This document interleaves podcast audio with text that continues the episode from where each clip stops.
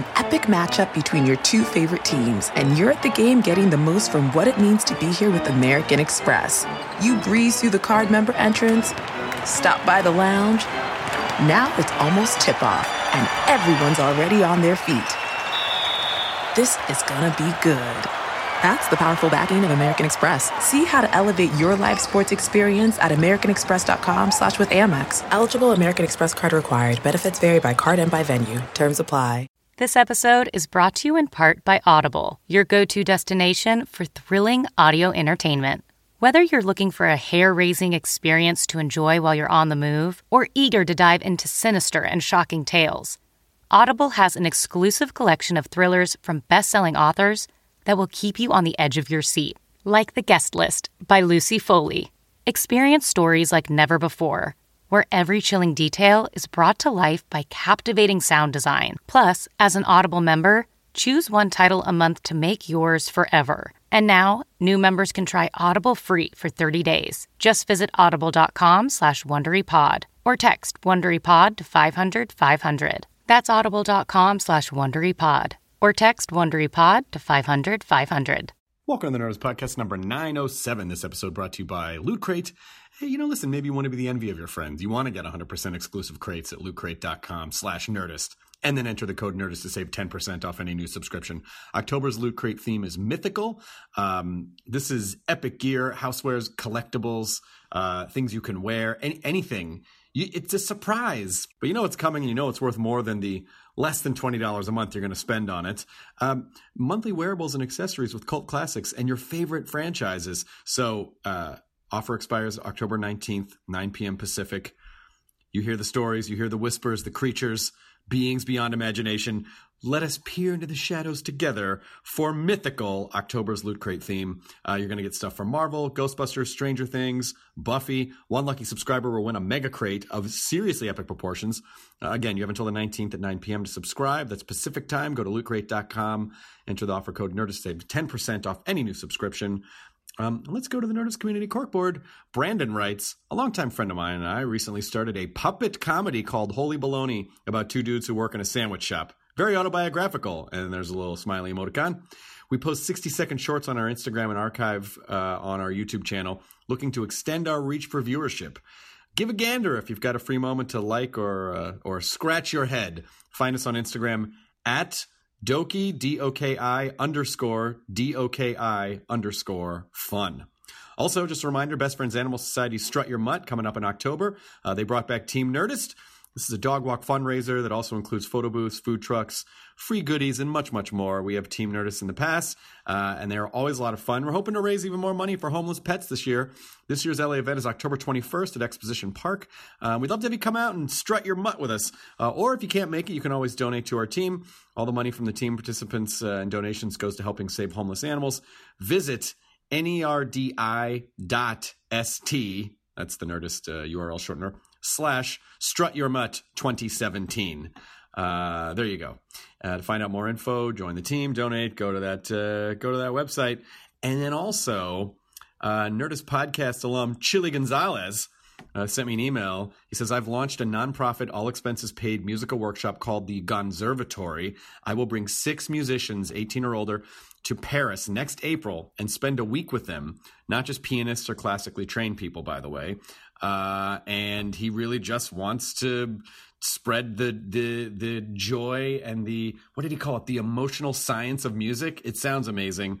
Um, there is a, there is an announcement video which uh, you can absolutely check out. If you just search for the Gonzervatory G O N Z E R V A T O R Y um, on YouTube and it's just it's on Chilly's uh, it's on Chilly Gonzales's uh, YouTube page. So there you go. Go do that. Be musical in France. I mean, come on. Why would you not want to do that? Why would you not want to do that? Uh, this episode is Ron Perlman returning for a third time because I adore him. He's promoting the new season of Startup.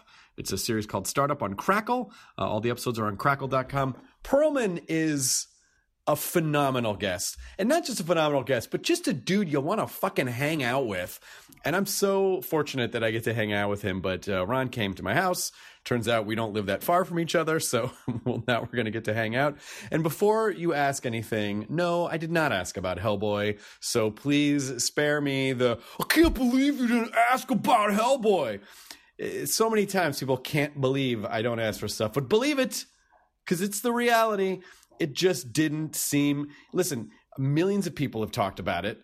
Uh, they've bugged him about it. He doesn't have anything to say about it. He, he you look at his most recent uh, AMA. He just said uh, he didn't really have anything to say about it and didn't didn't want to talk about it. So you know uh, that's why I didn't do it. And but, but but that being said, we had an amazing conversation uh, about a million other things. He's some great Marlon Brando stories, and uh, he's just he's just a guy you want to spend a lot of time with. I'm going to stalk you, Ron Perlman. We're going to be friends. God damn it! I'm going to come to your house and borrow sugar, and even though I don't need sugar, I'm just going to keep borrowing sugar. And then I'm gonna come in for a little sugar, if you know what I mean. Um, so this episode, Ron Perlman, also brought to you by Stamps.com. Uh, yes, the post office uh, is a sucky experience as a consumer because it's just there's long lines, and a lot of people don't even really know how the mail works anymore, right? Because they're so used to that electronic mail, they don't know how IRL mail works. Someone came up to April Richardson in a post office, a young girl, and said, "quote How do I mail something legitimately?"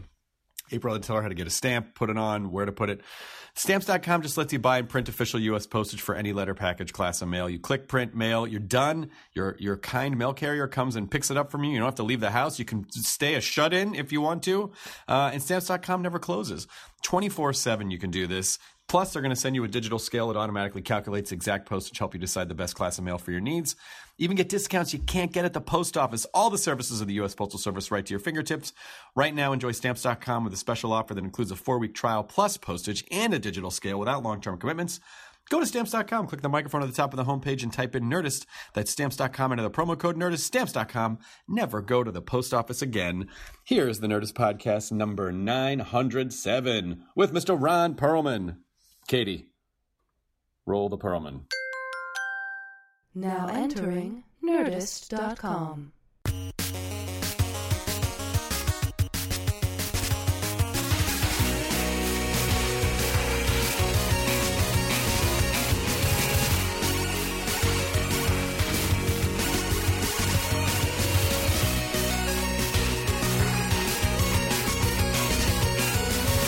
very reticent. To, you have water? You need anything else? You good?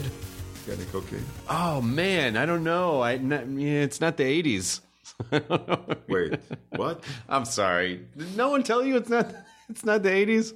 What was 80s Ron Perlman doing? Them bitches, them bitches didn't. They don't tell a person nothing. Besides Beauty and the Beast, what is 80s Ron Perlman doing? '80s was Be- Beauty and the Beast, baby. Yeah, but besides that, what what what, Did what you just say Beauty and the I did. Yeah, but I meant that like where I heard it? You did hear it. Yeah. I heard it here first. You were on the show called Beauty and the Beast. Do you Ladies remember it? Do you remember it? uh, vaguely. what it was so like Which one was I? you you were Oh boy, that's a great question. You could, I could have been either depending on the point of view. Linda Hamilton's back in the Terminator. Linda Hamilton's back in Terminator. How how freaking? Can I say fucking? Yes. How fu- how freaking cool is that? I like that you backpedaled. she is. She is. She is such a dear, dear, dear, dear human. That's awesome. I'm so happy for her. That's going to be great. Yes. That that transformation between Terminator 1 and Terminator 2 was spectacular. It was, man. It was. And then what happened? But anyways, hey everybody. the '80s. So what was is- the '80s? Uh, Studio 54. No, that was 70s. See, I get, I get it. Sunset Strip was 80s. Which, which, which was the Joe DiMaggio years? Those were those, Those were, like were the, days, my friend. We thought they'd never. I'm sorry. Are you still karaoke? Did I, uh, did I hurt your ears there? Okay, it's fine. We Just, have, a, just we have a- an adorable little engineer here. Are you, are you, uh, are you uh, as adorable as they say? No, are you?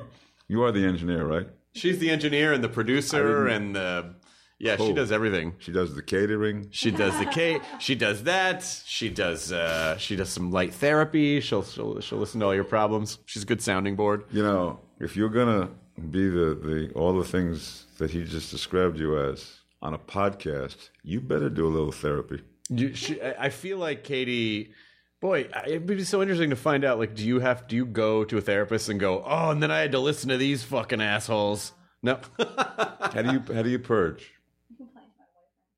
That's fantastic. That's fantastic. That's part of what he has to do is listen to the stuff that you get. So he goes to therapy, obviously. They, they have a lot of uh, comfort animals. It's so good to animals. see you, man. It's good to see you too too. I know, I know. What what what have you been up to besides this Crackle series and randomly seeing you at, at premieres? Oh God, I don't know. Pick a t- pick, pick a topic. Um, what is your favorite Sunday? What's your what's Ron Perlman's perfect Sunday? What do you do when you get up in the morning? Um, I, I like to go to the gym on Sunday Nice. because it's only amateurs in there on Sunday, and I love watching people drop weights on themselves and spill sports drinks on their on their perfectly ironed running running pants. Do people do, do people who irons their running pants? That's what I mean. That's that's it. You only get that on a Sunday in the gym. So I go to the gym. Yeah. Hang on, I'm not done talking. About I'm sorry, I apologize. You I asked thought me that, was, a I que- thought that you was your whole day. You ask me a question? No, that's just that's just how it starts. No, Okay. I I actually get up hours before the gym mm-hmm. because I'm I'm suddenly I can't sleep anymore. I wake up like 5:30, 6 o'clock, and I tweet for an hour or two. Yep, very healthy. Watch some news, get get get more ammo for tweeting. get angry and angry and angrier. When I get my blood pressure up to about 190 over 107, mm-hmm. I go to the gym. That's and work it out. and I try to see if I, if I can bust a, a, a, ner- a, a- a vein in my forehead, And then after otherwise the gym, known as an aneurysm. I think that's what they call that. Yeah, I think that's what they Yes. call that. And then after the gym, Boy, you're gonna have some stuff for your boyfriend when I get finished with you. he's really gonna have an earful tonight. Poor Anthony's gonna have a full earful. Oh, Tony, yo. Hey Tony, do you ever call him Tony? No. You only call him Anthony? Hey Tony, Yeah. Try calling him Tony. just try it. Just go home tonight and go, hey Tony, just see what he and does. And then give me a call. I'm just curious. I'm just curious to see if he accepts it or if he's He's like, confused. would he? Yeah. Do you think he would think that you were seeing someone else? Like you just called me the wrong name. Oh, no, Oh, so when he Jesus. was like 13, he like had a month where he like went by Tony. So, like, 'cause I asked him, and he's like, "Yeah, I tried it, and I hated it." Didn't like it. Yeah. What about Ronnie? Does anyone call you Ronnie? Hey Ronnie. A few people do. Hey Ronnie, what's up, Ronnie? I went through a very long period where I used to bristle when I heard people call me Ronnie. Yep. because it, it was like um, wa- was it was it with you where I talked about my, my, my life in psychotherapy? I don't probably, but maybe not. Are you seeing other podcasts? No, I mean I never heard of Marc Maron or Michael Rapaport. Well, if you're talking about psychotherapy, it might have been Mar- it was probably Marc Maron. yeah, no, I think it might have been in my book. But anyway, um, Ronnie was the name of my shadow. Okay. Has anybody ever talked to you about the shadow No. of Carl Jung? No. I think Carl Jung invented the, the shadow. All right. What? Let's let's hear it. So the shadow is is you know is that helpless, ugly, completely um, to be shunned at all costs, little private secret place in you Okay. that you that you you that makes you have the worst self esteem. Okay. And um, in the psychotherapy of Carl Jung, as given to me by Phil Stutz, um, the, the, the, the main um, centerpiece of this therapy is to identify the shadow and um, and then become its parent and take care of it and nurture it and, and, and, and, and tell it that it has absolutely nothing to worry about because you will protect it and love it unquestionably forever. Okay. And in so doing, you give, make him beautiful. This very thing that you couldn't. So my shadow was Ronnie because because all, all those years when I when I when the shadow was like you know not just a radio show, Yeah.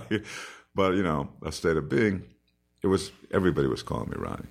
Now, when people call me Ronnie, and I'm 67 years old, and I just I've, I've been through so much therapy and made so much peace with my shadow.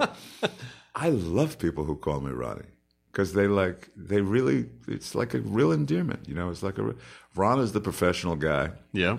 and uh, you know, and Ronnie is like. Uh, Oh, you squeeze him. you so. Oh, So cute. he's adorable. He used to be this ugly little shadow, and he blossomed into a beautiful Ronnie. he's not in the shadows anymore. That's nice. So is that the so the goal is to grow the shadow up and nurture it and make it Are you supposed to are you supposed to merge the shadow with yourself or do you keep it separate?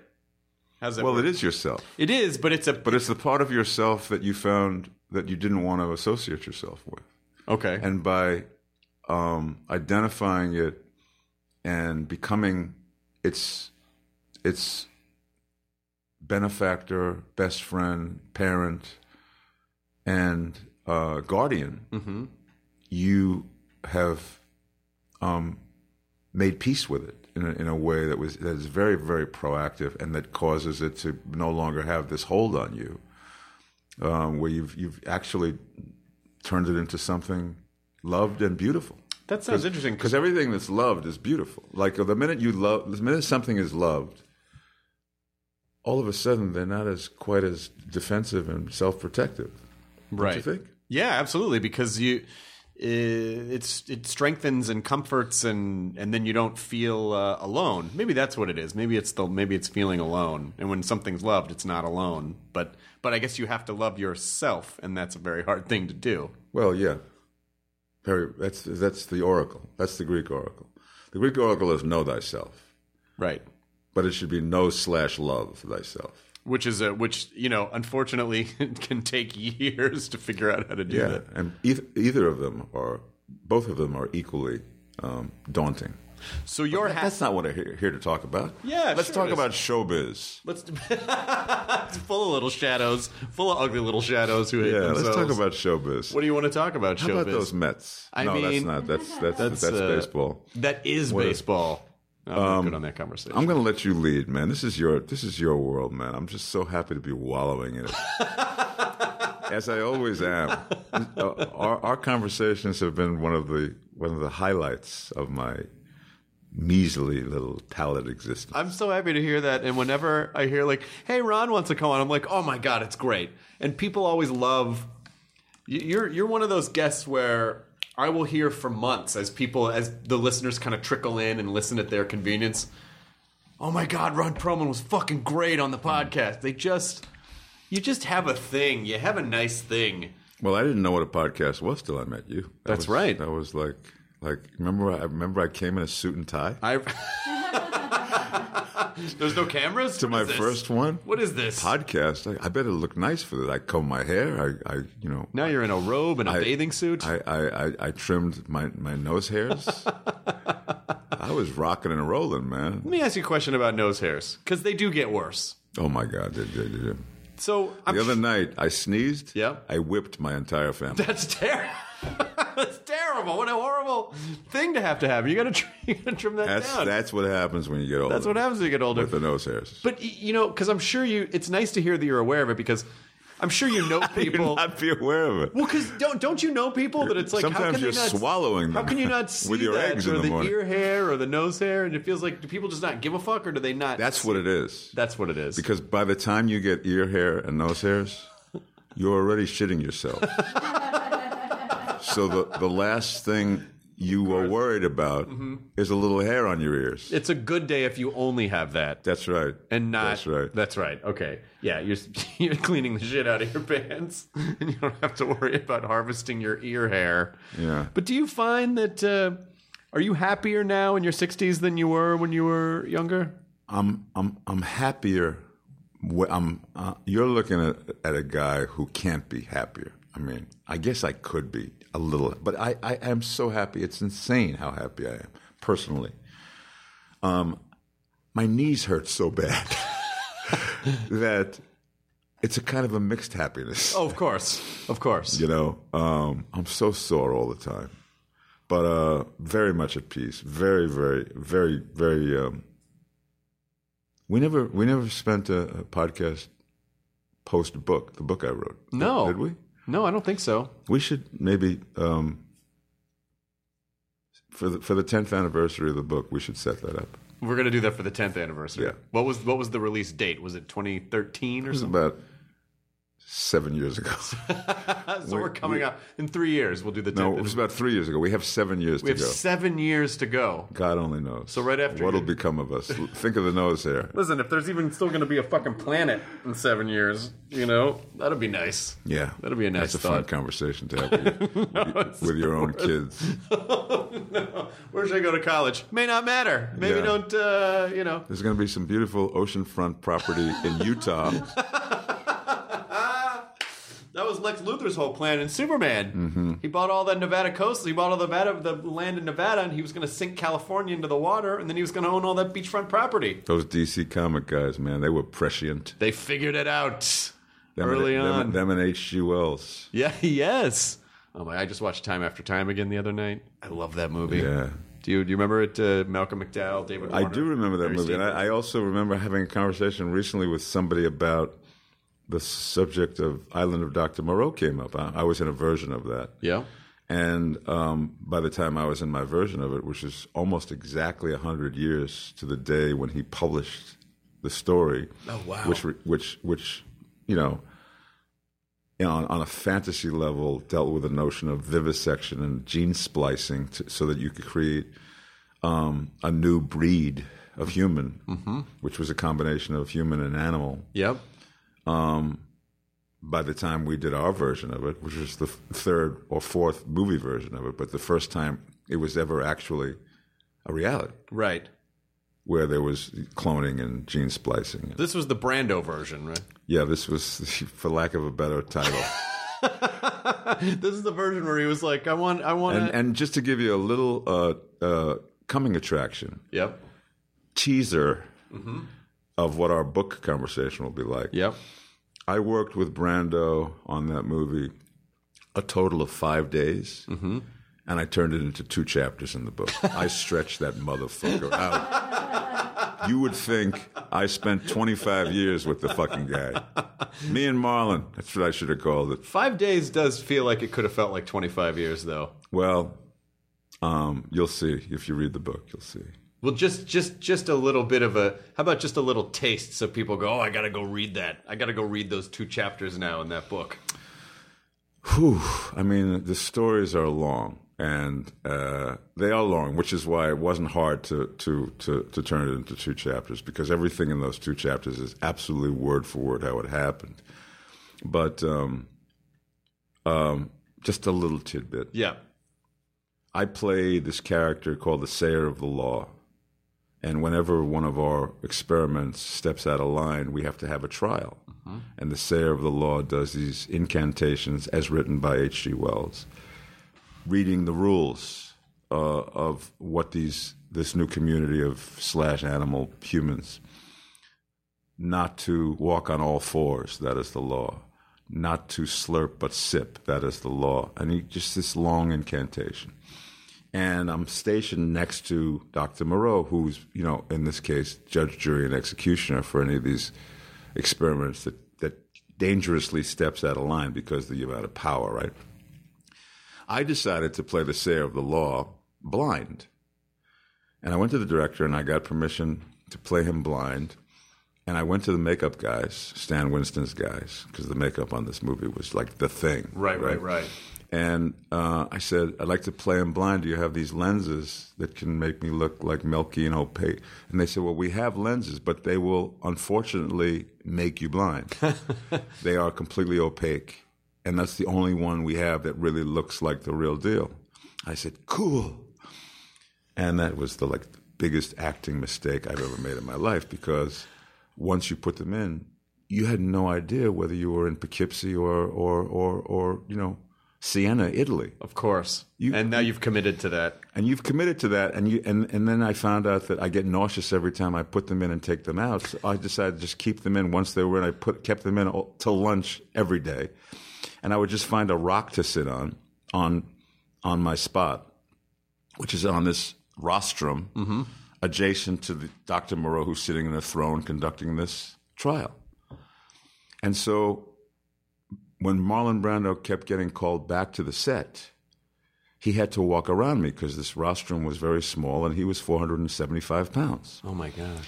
And he just, I would hear him mumble shit like, Jesus Christ, this fucking fat motherfucker. What the fuck? Excuse me, I'm, I'm trying. And he, he would fit, he would like have to move around me. Oh no! And because I just couldn't do anything but sit there, and for five days this went down, right? And so on the fifth day, we were finally winding down. We were finally getting ready to shoot the last couple of shots of this sequence. Um, they call him to the set, and I'm sitting on my little rock, completely blind, and he grabs me violently by both shoulders. And I go, ah! and I turn around, and I hear him say, What the fuck is in your eyes? what the? And he says, Wait a second. Are you, are you playing him blind? And I go, You're fucking kidding me, right? You've been standing a foot and a half away from me for five days. You've been walking around me for five fucking days. You've been pissed off that I can't see you to help you get around me for five, and that you're just figuring out. He goes, "You're playing the theater of the law, blind, like justice is blind." I go, "Yeah." He goes, "We got we got to start shooting the scene again. If I knew that, I would play it completely different." Oh shit. So that's just a little tidbit. And did you shoot the scene again? no. No. That, the scene was supposed to take a day and a half to shoot it. We were on our fifth day. I mean, the studio was already pulling their hair out because, you know, everything was just complete clusterfuck. but also, I mean, how do you have the presence of mind? Because I feel like most people, if Brando was like, "What the fuck are you doing?" You'd be like, "Mr. Brando, I'm so sorry." How do you how do you have the the gut to say to him? Yeah, what the fuck have you been doing the last five days? Like, how, how do you oh, how do you stand Oh, No, up to Brando? I, I adored him so much. I mean, I, I had, I just fucking. He was the only reason I was on the movie. I mean, I, you know, at that point, I wasn't looking to put on makeup anymore, and but I, you know, to be to be in the presence of my God. I mean, he he was. If you're a serious actor, you know, Brando is he's like Zeus, you Right. know? and to be in a vicinity where you can watch his process Or hear it, find in out. Find out, find out. Yeah, hear it. I took myself right out of the fucking watching game, didn't I? you know, I never realized that. That was a, that was that was like a really fucking stupid ass shit. Um, but I was still able to be in his presence and and and watch or experience the guy who created Stanley Kowalski, the guy who created Terry Terry Malloy, the guy who created Vito Corleone, who are you know those are three high water marks that will never be ever be equaled or touched on any level. In term, if you ask any actor, people don't know how he did did those characters. He went deeper um, without ever um, um, violating what the writer had in, intended on, on its most primal level. So he was he was really a god, and uh, you know he, he could do no wrong. He fucked with me. You'll see this if you read the book. Initially, he fucked with me because he fucks with people a lot. He he liked to fucking test out his environment, and he did that by testing the people who were around him to see what they were going to do, whether he could depend on them or not, or whether they were just going to be sycophantic Marlin, right. you know. And he tested me. And for a couple of days, I was like heartbroken with the test that he pulled on me. And then I just said, fuck you, man. I'm here to do a job too. And from that point on, it got good. That's incredible. Yeah.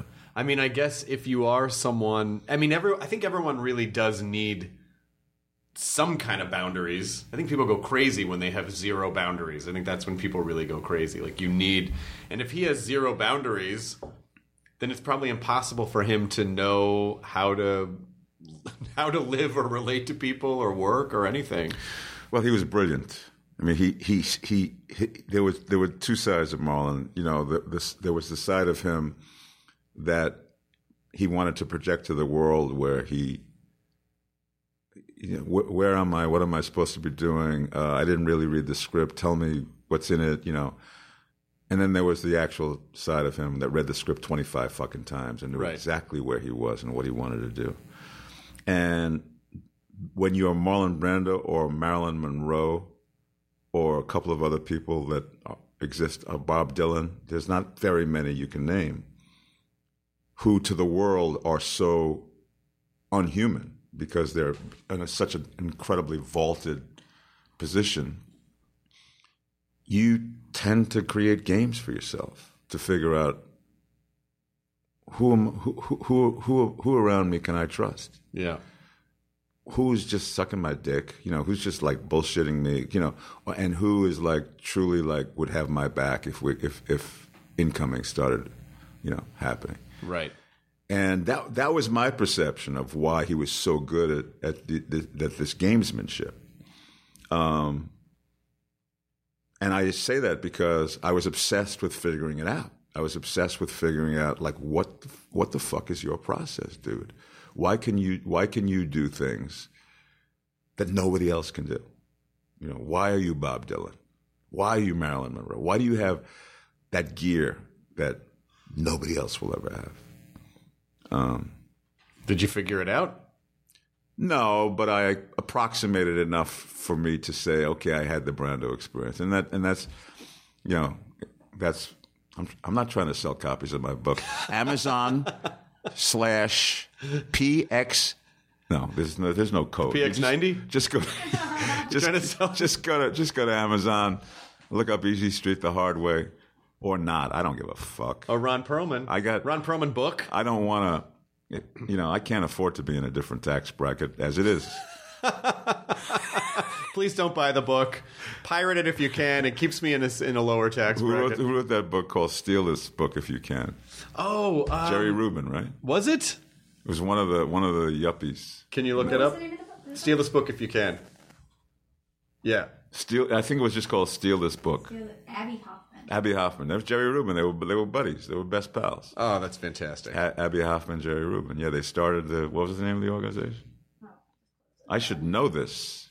This is this was my period. Yeah, you clearly didn't steal that book. Not lo- not only was my period, my exclamation point. Hey, And it was a- guys, it was come a- on. Now it's a question mark. I've I've gone through every form of punctuation And your colon. when it comes to these things. Let's not discuss. Now it's colon. more of a semicolon. You don't want. You don't want to discuss the colon of a man my age. You think the nose hairs are um, taboo? The nose hairs get longer, the colon gets shorter. That's how it is. when You get older. Yeah, I wonder if um, part of what happened. I mean, I you know I know there's a whole other documentary about the making of that movie, but I wonder if that if what hearing what you said. If he was testing boundaries and people were just going, okay, let's let him change the story and the script and everything because they were too afraid to He, say ne- no to he, him. he never said a scripted word. Never. which which which you know became problematic for those of us who were trying to like do take two. Of course.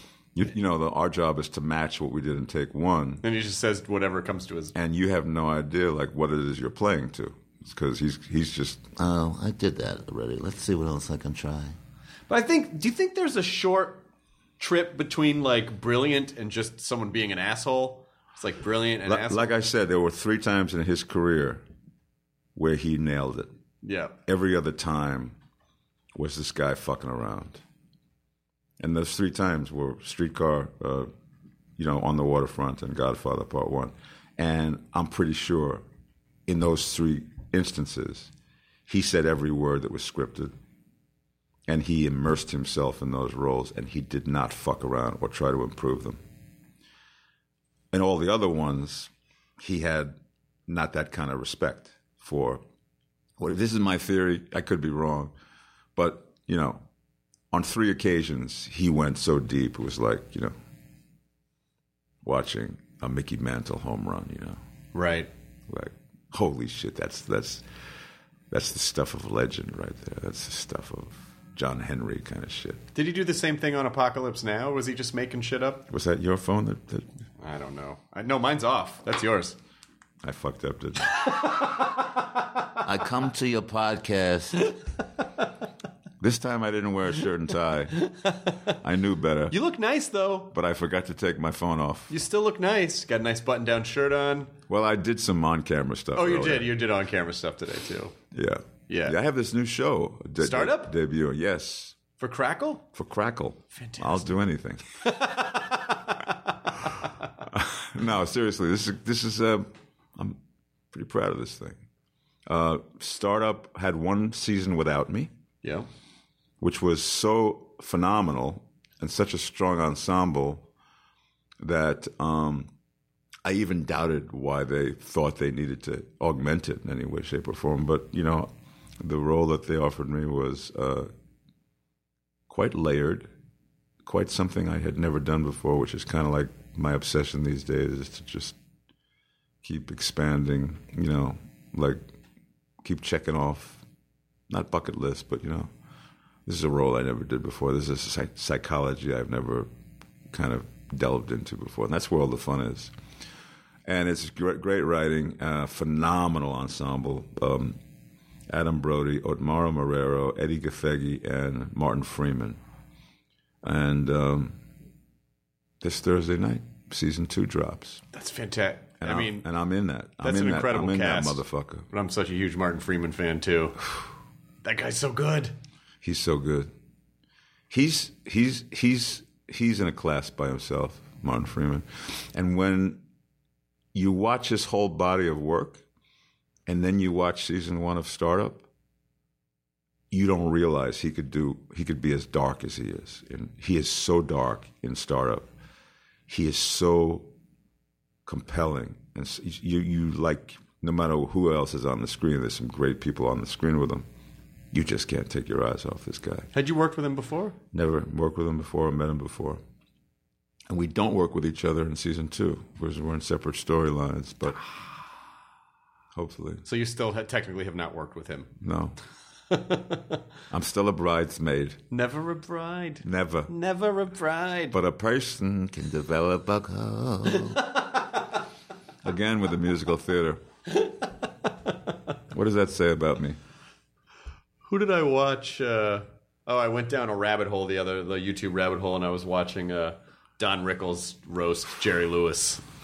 Uh, you know, It's really easy to go th- get, get onto the, the Don the Lewis. fucking the Don- sidebar. like, oh, I want to see. Oh, I want to see him roast Carson now. I want to see him. You, you just you just YouTube one Rickles thing, yeah. and three days later they're like slipping meals under the door to you. You know, like you're still watching. I mean, it's the kind of killing where he's killing so hard that people are like slamming their hands on the dais, you know, like he's and he's literally can say. I mean, seemed like the only guy that could actually insult Frank Sinatra, and Frank seemed to think it was amazing. Well, you know the story, right? What? Which one? The Sinatra Don Rickles story. No, I guess not. Uh, so Rickles is is at the Sands Hotel, guess in the either fifties or sixties, and he says, "Frank, I'm seeing this girl tonight. I'm having dinner with her, and I'm on like third base. I really, I'm, I'm really trying to close the deal. You're playing tonight. Could you stop by the restaurant around a quarter to nine? Right? Just stop by the table. If she sees that I know you, boom, I'm in." she says, "Sure, Don. Whatever." Sure enough, quarter to nine, Sinatra walks by the table. He says, Hey, Don, how are you? Rickles looks up and he says, Frank, I'm eating.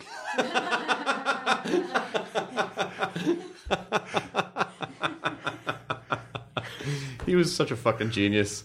I don't think I don't think he ever wrote anything down. I, I think that he was one of those guys that lived right on the seat of his pants. I think that pretty much he took to the stage. He probably had some stuff that was planned out, but I think that pretty much almost everything he did, said and did was was on the cuff. Yeah, and he would never. Unfortunately, he would. He never wanted to do any sort of podcast to talk about any of this stuff because I guess he just thought, "Oh no, you just do comedy. You don't talk about it." However, I met him at a party, and it, it- we, I was it was at Craig Ferguson's house, and Craig introduced me to him and said, "Oh, Chris is a comic."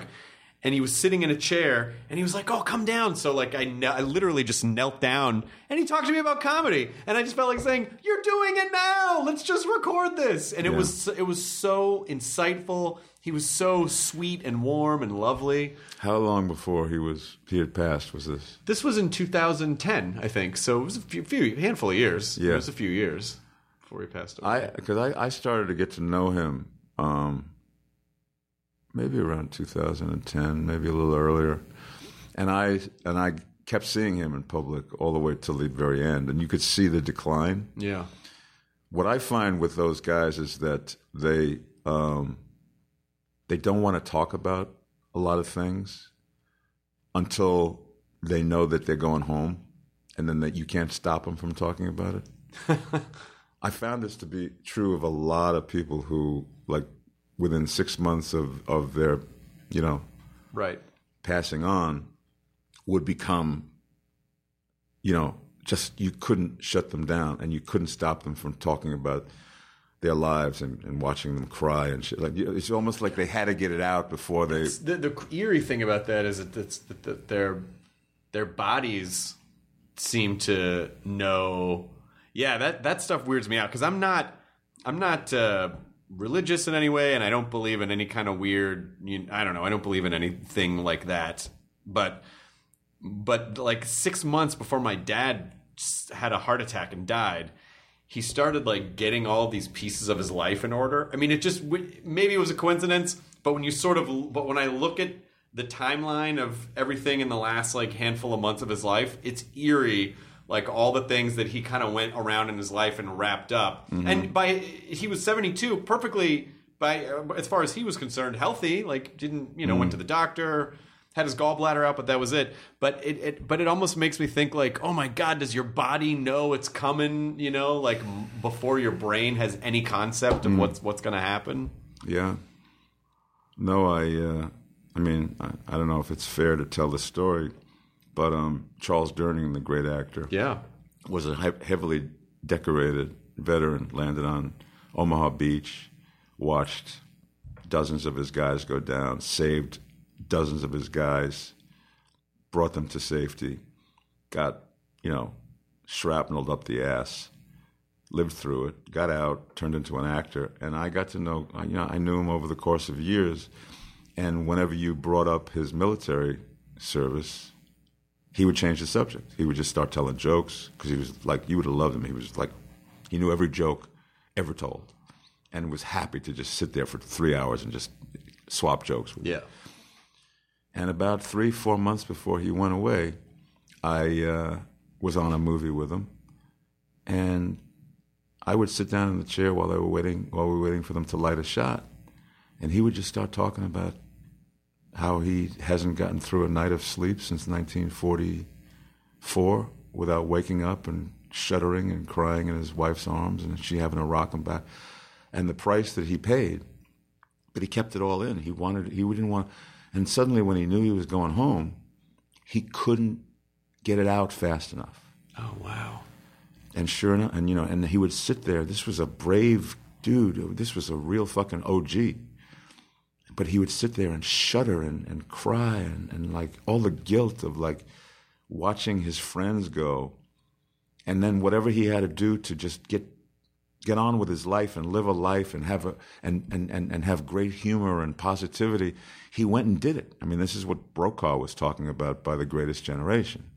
You know, those guys, those World War II guys. You never if there was PTSD, I guess there was.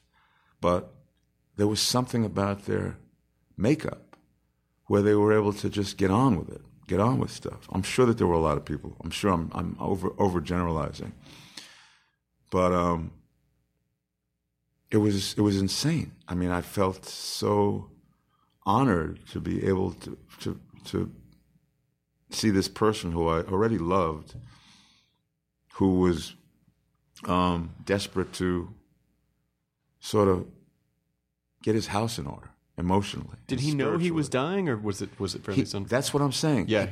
I think your, your dad did too.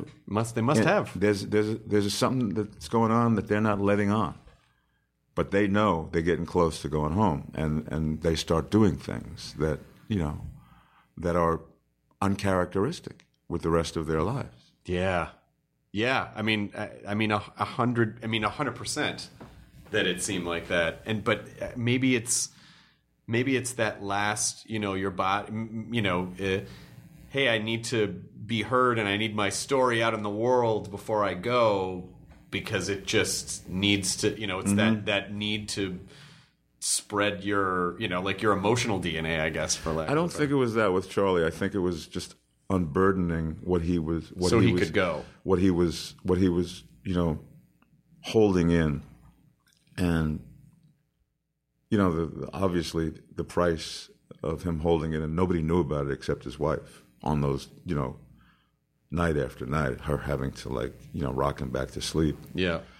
Um, I just think he needed to unburden himself. I just think he needed to get right, you know, get get right with it all. And there's a spirituality to that that that leads me to believe personally that there's, there's more to heaven and earth that are dreamed of in our philosophies. Young Horatio. I hope that's the case. I really want that. That would be great. That would Yeah. be great. Well, when I if I get there, I'll I'll, I'll send you I'll send you a tweet. I feel like you'll outlive everybody. Stay by the Twitter machine. I think you'll outlive everybody. You'll be like 150 year old Ron Ron Perlman. Look, look, Ron died three weeks ago. Look, I got a tweet from him. I got a DM from him.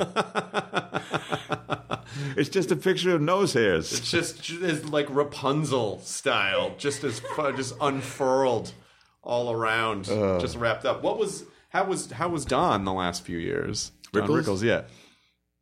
Um, well, he was beautiful. Whenever I would see him, he would just like, you know, I would get 10 minutes unsolicited. You know, it's like um, he would he would roast me. I mean, it was beautiful to be roasted by Don Rickles. Oh, my And God, Nobody a- knew about it but me and a couple of the friends I was with and him.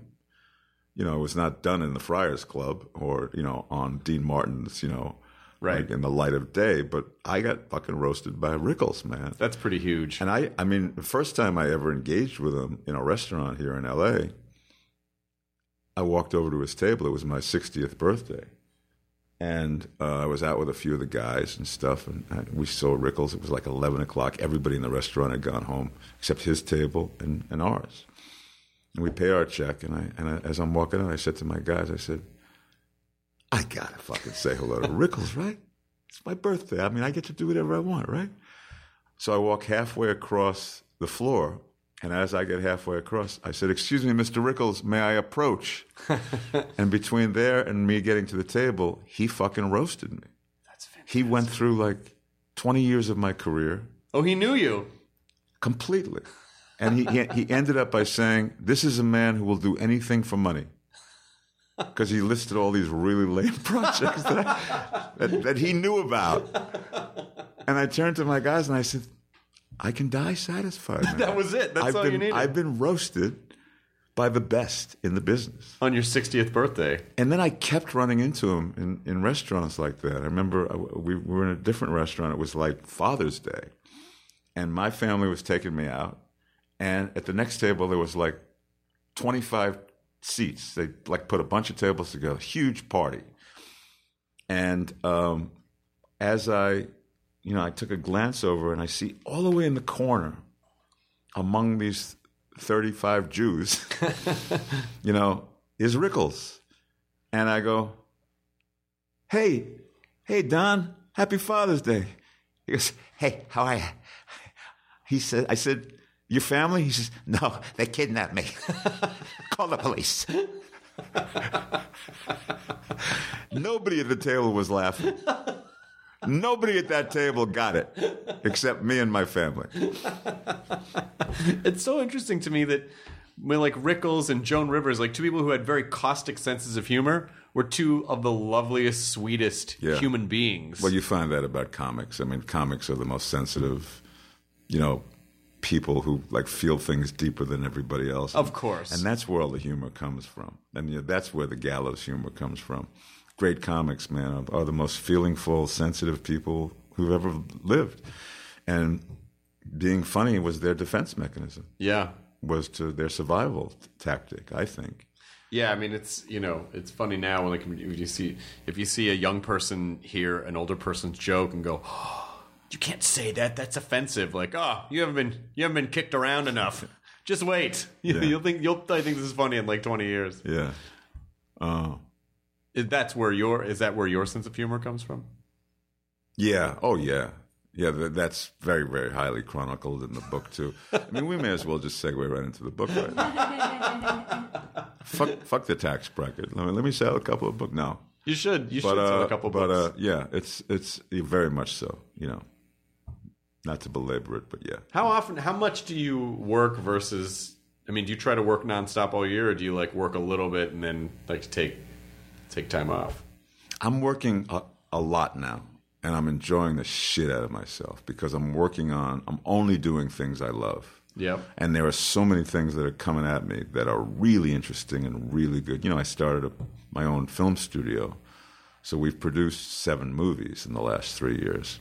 Jesus. And and basically, it was always a fantasy of mine to be the shot caller, to be the guy who picked what we're going to spend money on making. yeah. And I made a few mistakes in the early going, you know, because I wanted to just join the club. Sure. But lately, I'm only greenlighting stuff that I think is just fucking mind bendingly interesting and original and, and great. And sometimes I'm in some of that stuff, sometimes I'm just producing it. But I'm having a ball.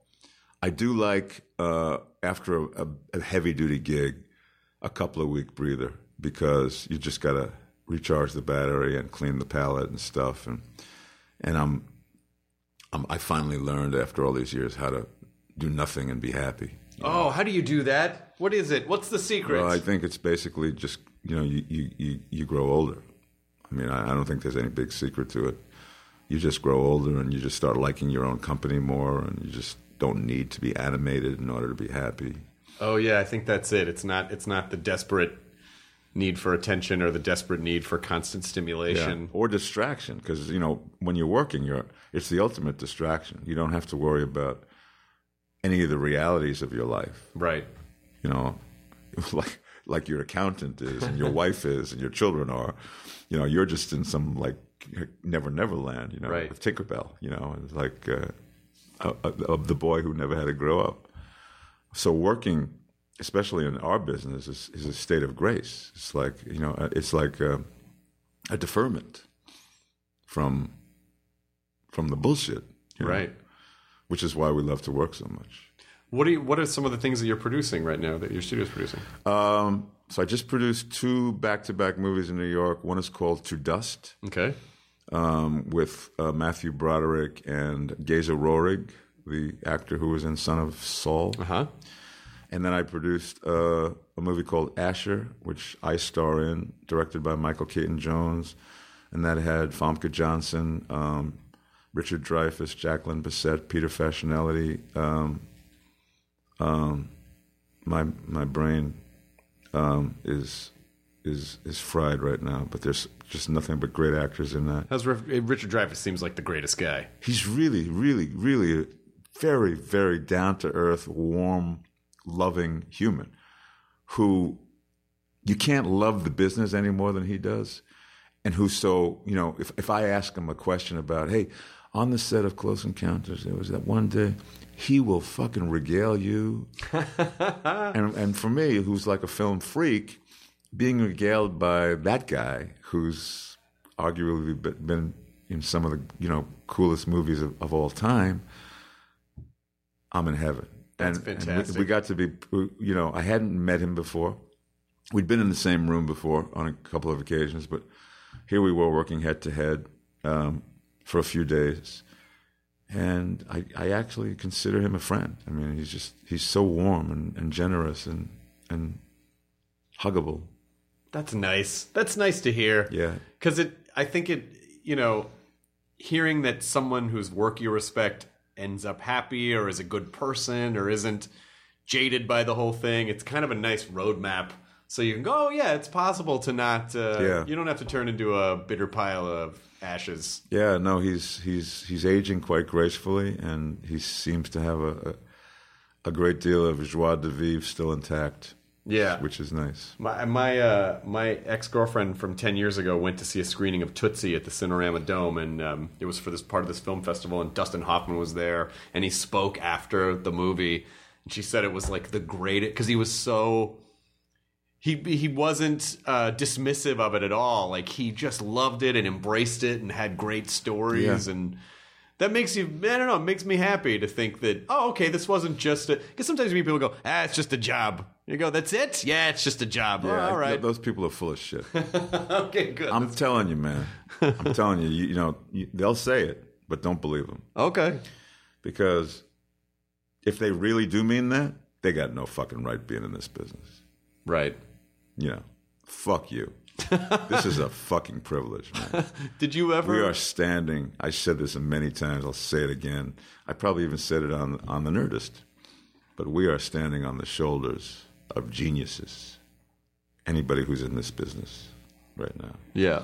And if you don't get that, if you don't get how, you know, uh, rarefied the air is that you're breathing as a working entertainer in the in the film business, fuck you, Yeah. fuck you. That needs to be your Twitter. That's the bio. Oh no, I tweeted that out 17 times already today alone. I'm a very angry guy. Chris. You know that about me. He about says with me. a smile. You know that about me. I mean, I it- got a lot of reasons to be angry. is there a? I mean, it. You know, We've covered some of them. We've covered just a few of them, but there's still so much more. That's Oh why my this God, is a it's- special seven part podcast. Unending. It's, it's unending. It's infinite. do you think it's- quicksand. do you think it's good to have social media for you? Or do you feel like I don't know? I'm spending a lot of energy on something that maybe isn't because you know you get upset and you go, okay, well I'm just going to go tweet this out because I'm pissed off about something. Is that healthy, or do you think that that's not healthy? I'm trying to make my peace with that right now. You know, I know I I, I do it to the to a degree that can easily be considered unhealthy, even by myself. Sure. The fact of the matter is, though, um, like if you told me ten years ago, Twitter, are you kidding me? Yeah. and now I'm like the fucking Twitter king. I mean, I'm just like I can't stop myself. You know. Um, number one, I'm obsessed with the world in which I live, and Twitter is the fastest communicator of what exactly is going down. The minute somebody dies, like like I knew Prince died, the minute it happened. Right. He he went like this. Boom! Trent. Somebody tweeted, tweeted, Yeah. you know, R.I.P. Prince, Right. artist. you know, so it's good for that, but also we are really in a in a in a period right now where there, I feel like we've lost our way in so many in so many ways, and I feel like we've gotten so far away from our better angels. And I'm not saying this blanketly because I think that there's tremendous amount of good in the world. But the tail that's wagging the dog right now is fucking corrupt and and fucked up and and and and has a stench to it that is outrageous and that is co-opting our better angels and that is becoming normalized and desensitizing and, and all those things. And I feel as though, as a father of two, who basically has had a great life, and I don't need to, you know, worry about me anymore. What I do need to worry about is is is the is the world that I'm passing on to my kids and hopefully their kids, if there is a world for their kids. That I have to participate, I have to be vocal, and I have to make sure I fought as hard as I fucking could for the things that I think are important. I, and I and, and I say that unapologetically. And it took me a while to get there because you take so much incoming. You know, like you're an actor, stay in your fucking lane. Who gives a shit? Just tell jokes, you, Right. you cocksucker. This is affecting people who no, normally wouldn't be speaking up, and uh, it's affecting the quality of our our very existence. It's a threat to, you know, the fundamental tenets of democracy. Um, it's a threat to our First Amendment. It's a threat to uh, any any semblance of decency. It's it's uh, it's horrific, and I you know I you know I would I would never be able to live with myself unless I felt like I was doing every single thing I could to stand for what I think is important. And that's actually and that's helped you a lot. No, that, that's that's the takeaway. When you ask me like about the, my overall Yeah, but social on- media has helped you a lot with that, as well, I, opposed to if it am were I'm using it. 20 years ago. Like, I mean, I'm you- I'm using it very very proactively as as as as a way for me to articulate to myself number one, like wh- what do I truly believe in, and then if I feel strongly about it, I share it with the world. when people say "fuck you," you're an actor, shut up, you dumb cocksucker, whatever. Do you engage with them, or do you just go, eh, unfollow? You know, do you kind of just kind of spiritually go, oh, unfollow me if you don't like it? Give a shit. Well, if 300 people say it to me, I engage with maybe one or two, and then I let them, like, you let them fight it out. you know, place tab A into slot B. you know, like it's like a IKEA. You know, just go back to the original, the original five instructions, Right, right, right, right. which is go fuck yourself. You just you just put a fucking reality show clown into the highest office in the land, and you're telling me I don't have a right. Who combs his hair the way he does, and you're telling me I don't have a right to fucking have an opinion? Right. Are you kidding me?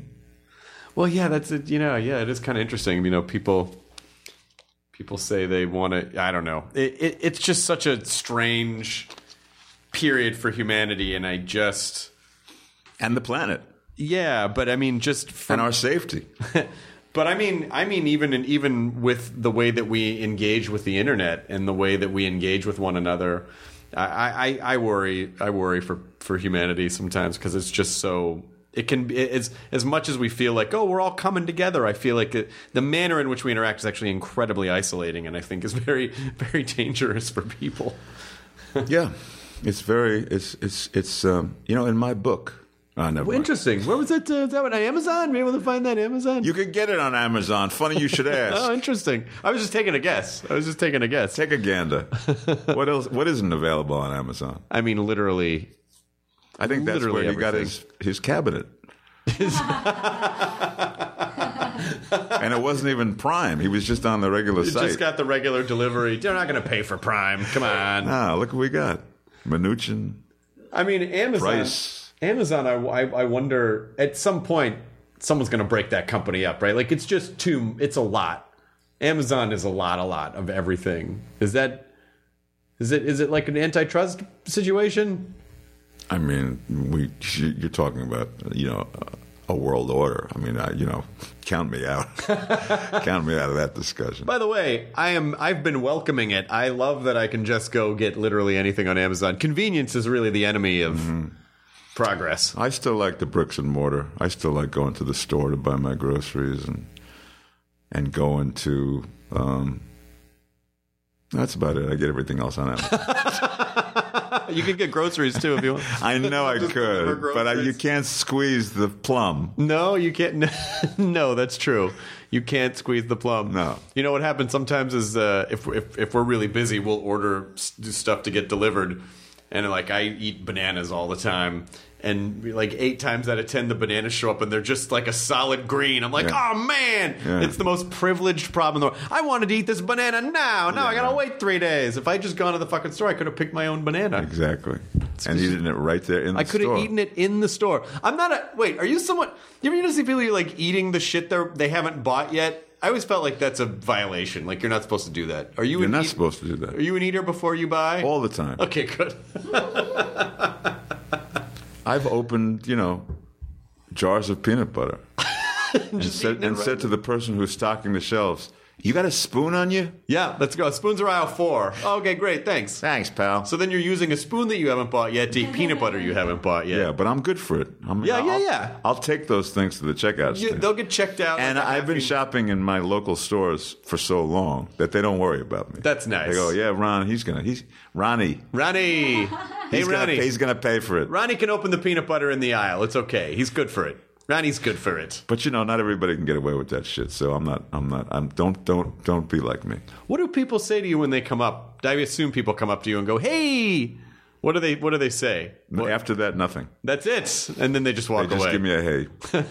I have a thing um, where I play a game when when I when I out of the corner of my eye, if I if I see somebody make me, you know, like oh my god, I have a little game that by the time they actually recognize me and walk up to me, what project are they gonna? How right are you most of the time? Uh, I'm I'm usually right about ninety eight percent of the time, and you know it's really easy to tell when the person's to say, "Police Academy 7.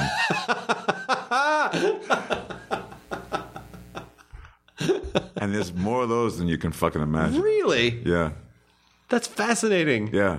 I mean, I'm sure you still get Beauty and the Beast. I'm sure. Not that much. Not as much anymore. A lot of Sons of Anarchy. Sons of Anarchy is the big Hellboy, Hellboy, f- up Yep. the wazoo. Um, and occasionally, like you'll you'll see somebody who's complete, like you know, you'll say, "Oh, he went to Yale." It's it's either going to be Name of the Rose or City of Lost Children, Oh wow. and and I'm right, like 98 percent of the time. Well, you've done so many different kinds of things. I'm sure they could form a psychological profile around the movies that a person would recognize you from. Like, oh, if you like these types of movies, you are probably this type of person. Yeah, and you know, it's it's like, you know, it's it's like people actually look exactly like they're supposed to when they've just committed the most heinous crime. You get their mugshot, and they go, "Of course, that person just walked into a church. That tracks. That was like an accident waiting to happen." The uh, you mentioned Name of the Rose, which I well, I remember that movie from when I was in high school. I remember watching that movie, and I just became pals with Christian Slater, and he's fucking rad. Yeah, he's a good dude. So funny and cool. That was his debut, man. Pretty much. Yeah. Well, his mom was a casting director. His mom cast me in a bunch of stuff at New York long before before Christian was even born. And so she and I were kind of like tight. And then she gets, you know, she hears that I get on the movie and, you know, she says, Keep your eye on my boy, will you? And I didn't want to tell her that, you know, it was impossible to uh, find him because um, I won't say why. But um, but for reasons. for reasons. He was very popular. He's such a nice guy. He's such, Such a a nice guy, guy. and I'm so happy that he's that he's that he's found this uh, very unique success with the robot thing. Yeah. What else are you working on now? Me? Yeah, you got startup. You got this book that's a couple years old. You almost have to write a new book, by the way. You know, the, the funny thing is, this, this is how old I am. About a month ago, I'm working out in the gym, and I, I already know now that whenever I have a good idea, I need to write it down because mm-hmm. in two minutes it's gone. And I had the idea for my next book, and I was never going to write a second book unless I had such a cool idea that I had to write it. And I, I had the idea. Oh fuck! I can't remember what it is, God damn it! But when I do, Oh, that's just going to be in search of that next book. So what am I doing? I'm doing. I, I, I produced all those movies. I'm producing more. I got more and more movies up in the pipeline. I'm doing the show for for for Crackle, which, which I love. Which we go back into production in Puerto Rico, by the way, which is where we shoot in uh, January. If they're if they're back up on their feet again, I hope. And uh, and that's it. That's it, man. And then the rest of the time, you're just uh, Living off the fat of the land, chilling and being happy to be trying Ron, to have Ronnie great Perlman. conversations like this with people who uh, I have great conversations with. I mean, I, I when I saw I, I saw you at that premiere last year for um, uh, Fantastic Beasts. Yeah. and and where to find them, and it, you know. Th- Those these types of events are very stressful to me because I still feel like I don't belong there and it's weird and I don't still don't feel comfortable and so when I see someone that I like and that I know it's and I saw you on the red car I'm like oh my god Yeah. and I think there's pictures of me actually just hugging you Yeah, because I there was so pictures. happy There are. I bought those. like a lifeline. Very wonderful pictures. I really appreciate it, and you, you know, honestly, and now that you know we're kind of neighbors, you, you really should just come over and hang out from time to time. It's really nice to be here with you, man. You need to come back and is hang a out. Cool spot. socially. Thank you I'm so much. I'm not going to blow up your spot by talking about how amazing the house I'm sitting in is, but it is quite amazing. it's a fun. It's fun. We had some what fun. year? What year was this house built? Twenty nine. Mine was 26. Nice. Yeah. It was a good year. Like they really. Good decade for for building, especially Spanish. Yes. In this part of the in this part of the country, that's kind of uh, Spanish. Yeah. And they built the shit out of homes back then too. This is like solid.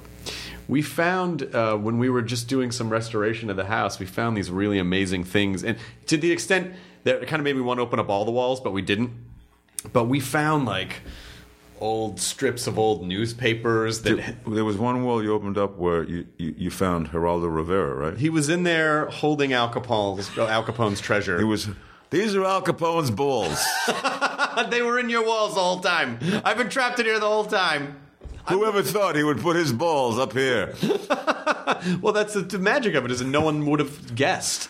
But here they are. Good idea. And good we idea. and we have them. It's a good idea. But we found we found like cool stuff in the ceilings and the walls, and uh, bet. and it just makes me want to. Have you ever have you ever opened up? Have you ever done renovation? We're about to, to renovate my house. This is a long-standing dream of mine, and- and I keep putting it off and putting it off. But we're finally, uh, it's upon us. nice. Uh, I don't think I want to be around to You see what's don't- on my walls. Well, you don't want to. You know, we lived here while it was happening, and I don't recommend that. No, but uh, I'm moving out. Uh, we're doing a, a complete, like from street to street.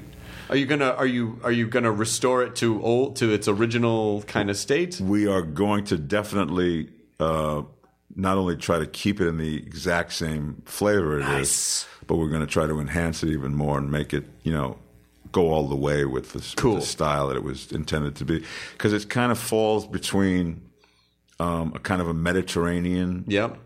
and a Spanish. Yep. And um, we're also adding a huge amount of space onto it. Uh, That's cool. so all the fantasy stuff that I wanted in the house. You know, I, I love the location. I love the neighborhood. I, you know, I I, uh, I love the street.